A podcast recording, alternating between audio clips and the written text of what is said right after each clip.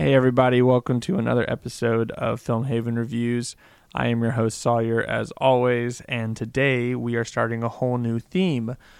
The next three movies are all going to be themed around World War I and some different stories and different perspectives depending on which movie that we're going to be watching. So for the boots on the ground, soldier experience, and also because I've been meaning to watch it, today we are talking about All Quiet on the Western Front. Yes, the 2022 version. I actually reviewed the 1930 version back a few years ago. I believe it was around 2019, early 2020. So I feel like my viewing experience was undoubtedly affected by me seeing the original first, which I feel like might be the same experience as a lot of people older than me, since it was a classic of its time, the original was. And of course, both of the movies are based off of the memoir of the same name that is now considered a literary classic, especially in the realm of wartime autobiographies. So, with all that being said, I really enjoyed the movie. Absolutely loved it. I will get into some of the things that I personally didn't like as much as the original, but I have to say, taken all in all, it's a little early, but I'm going to give it a 9 out of 10 because even some of the changes that they made that I may not have preferred as much still had a very palpable message, even if it was a little slightly different than the original movie and possibly the original memoirs. Full disclosure, I've only read like the first 100 pages. I never finished it, so that's on me. So in order for me to have a fully educated take on this story and the different movies, I would need to finish that book. But with this somewhat incomplete perspective on this story, I will say that I feel that the 2022 version is about as good as you can make this story within the modern cinematic lens. And that includes all the practical effects, the cinematography, the acting, just the vibe, the entire vibe of the movie. It simultaneously retains a lot of the overarching themes of this story while also introducing sometimes action, sometimes acting in a way that is consistent with our modern era. It offers a really good balance, I feel like, between those two things, staying true to the original while also offering up something new and not just being a shot-for-shot remake of the original. I mean, the original was made in 1930, and I have to say, for anyone who hasn't seen it, even if you've seen this new one, I'm not saying that the original is better than this, or I'm not trying to be one of those people that's like, well, in the original, I mean, I'm going to do a little bit of that, but I want it to be clear that my intention is not to make this movie seem worse, but to just show the enduring nature of this story that has been now propagated twice over in film and originated in the memoirs from the book. This roughly really happened to somebody, and in many ways I believe it is meant to be a placeholder, an avatar of the common experience for many troops on the front lines, even on both sides, and that is possibly one of the themes as well. But back to my point, I really cannot recommend enough that people who enjoyed this new movie go back and watch the original. Even if you're one of those people that don't like old movies, and especially like you think a movie from 1930, you might think, ugh, you know, it's going to be so dated. I promise you, All Quiet on the Western Front is one of those movies that stands the test of time, and even just the battle sequences, I mean it when I say they rival this movie's. Maybe not in the visceral nature, but if you can take into consideration the time that it was made, it's brutal. I mean, there's even, you know, people's limbs coming off and stuff in the 1930 movie. I mean, there's a lot of death and mayhem and chaos. It still conveys the exact same theme that this 2022 version does, which is you're either going to die randomly from a bombshell, from an artillery shell, from a sniper, or you're going to die in this chaotic melee, this cesspool of violence whenever the charges come or whenever you have to charge a trench. I mean, that is conveyed in both movies very well and in slightly different ways. I mean, the original movie was made not long after the war ended itself. So I will get off my soapbox about the original movie, and I will say, please watch that if you enjoyed this movie. In the end, I think I prefer the original, but I really think that you could go either way. Some people are, without a doubt, going to like this new version better, and in the end, they're both just really good movies. So one of the themes that I think in this movie that is displayed very well is the trifecta of hell that World War I was, specifically on the Western Front. But in a lot of ways, what war can be for any grunt soldier in any war, but specifically feels hellish in World War I. The first leg of this trifecta of hell that World War I is the conditions in which these soldiers are living in. This is just what life is like whenever you're not fighting and not being killed or killing. And that is starvation, being uncomfortable, being wet, being muddy, and also just the tedium, having these extended periods of inaction and boredom takes over while you're also in very uncomfortable circumstances and you're also hungry. It can kind of drive you crazy. That part was, I think, shown a little bit better in the original, but one thing that they did in the new movie, they time and time again kept coming back to hunger and starvation. The TDM wasn't as much in there, but it was in there some. But I did appreciate how much hunger and food played a part in this movie, because that was also a major theme in the original movie, and they kept coming back to it. I mean, you got to think, logistics is what war really comes down to.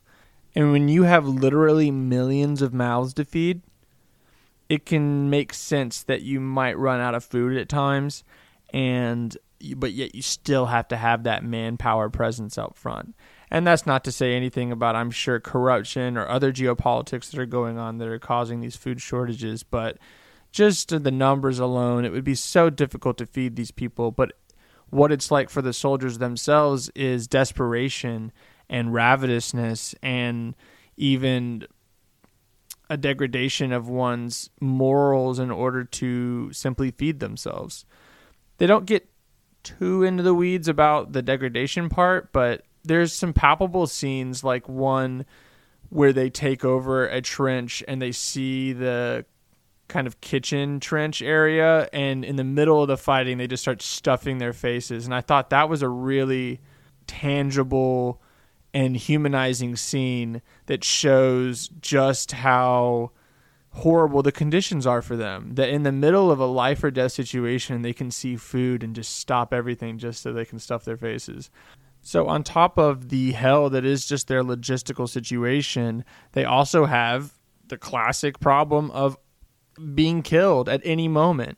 You could die from an artillery shell, you could die from a sniper bullet, you're at any moment, one of your friends that you've grown this camaraderie with can just die from anything at any time, and it feels so pointless.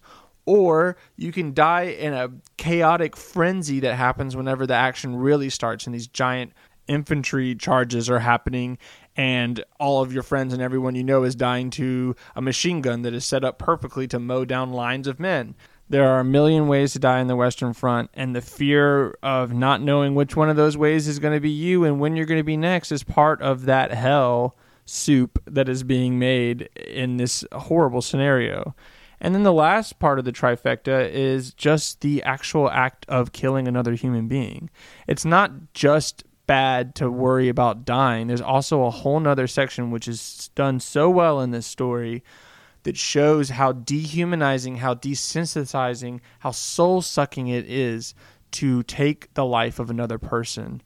And over time, you see this main character, all these themes, all three of these things coming together, murdering other people, having comrades die, not being able to know what normal existence is for so long, all these themes that so many people have had to go through are personified perfectly through our main character.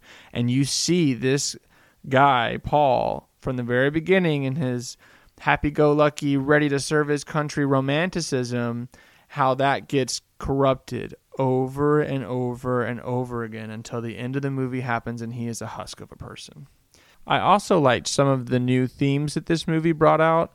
As much as I didn't appreciate at first some of the narrative choices, especially the side plot of a politician trying to make peace with the French and this German general.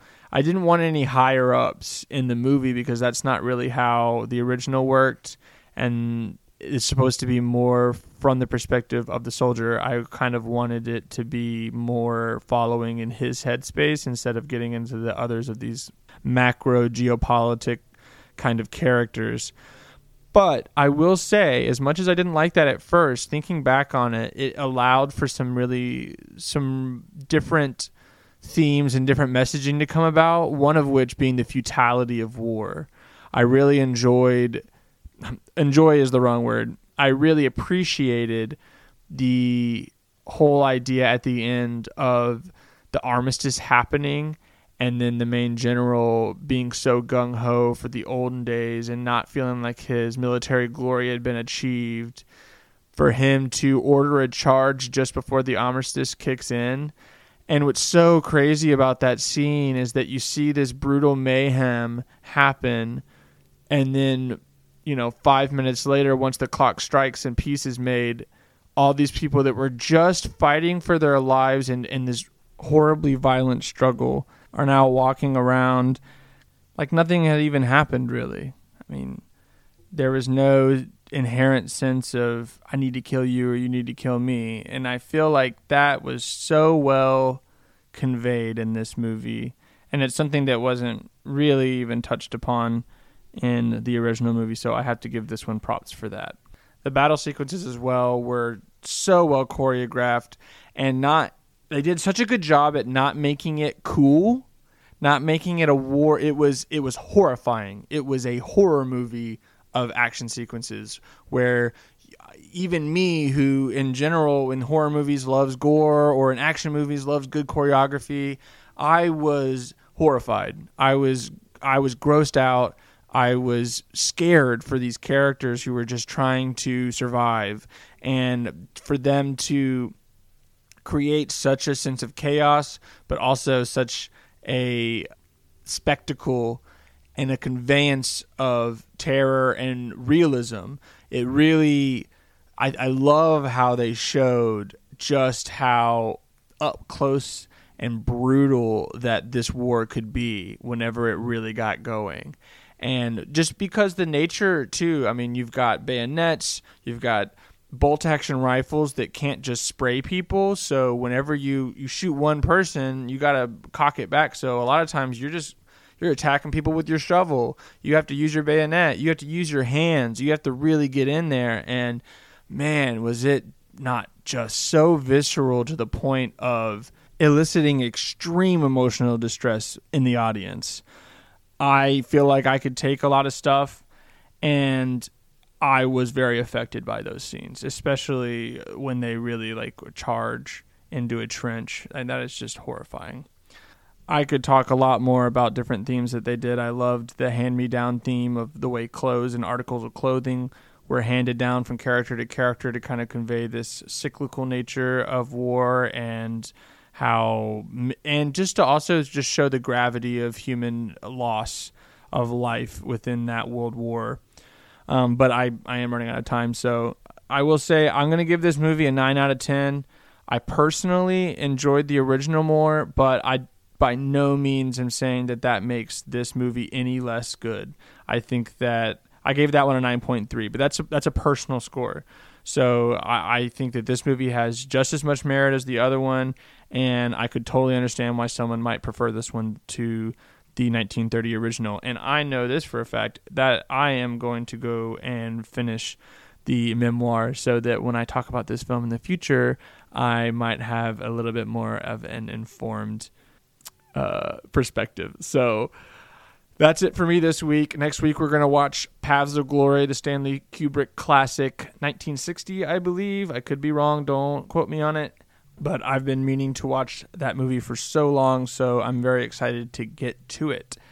But for now, I will say goodbye, and thank you for listening. And isn't it so great that we're not sitting on the Franco-Prussian line right now waiting to die? Have a good one, guys.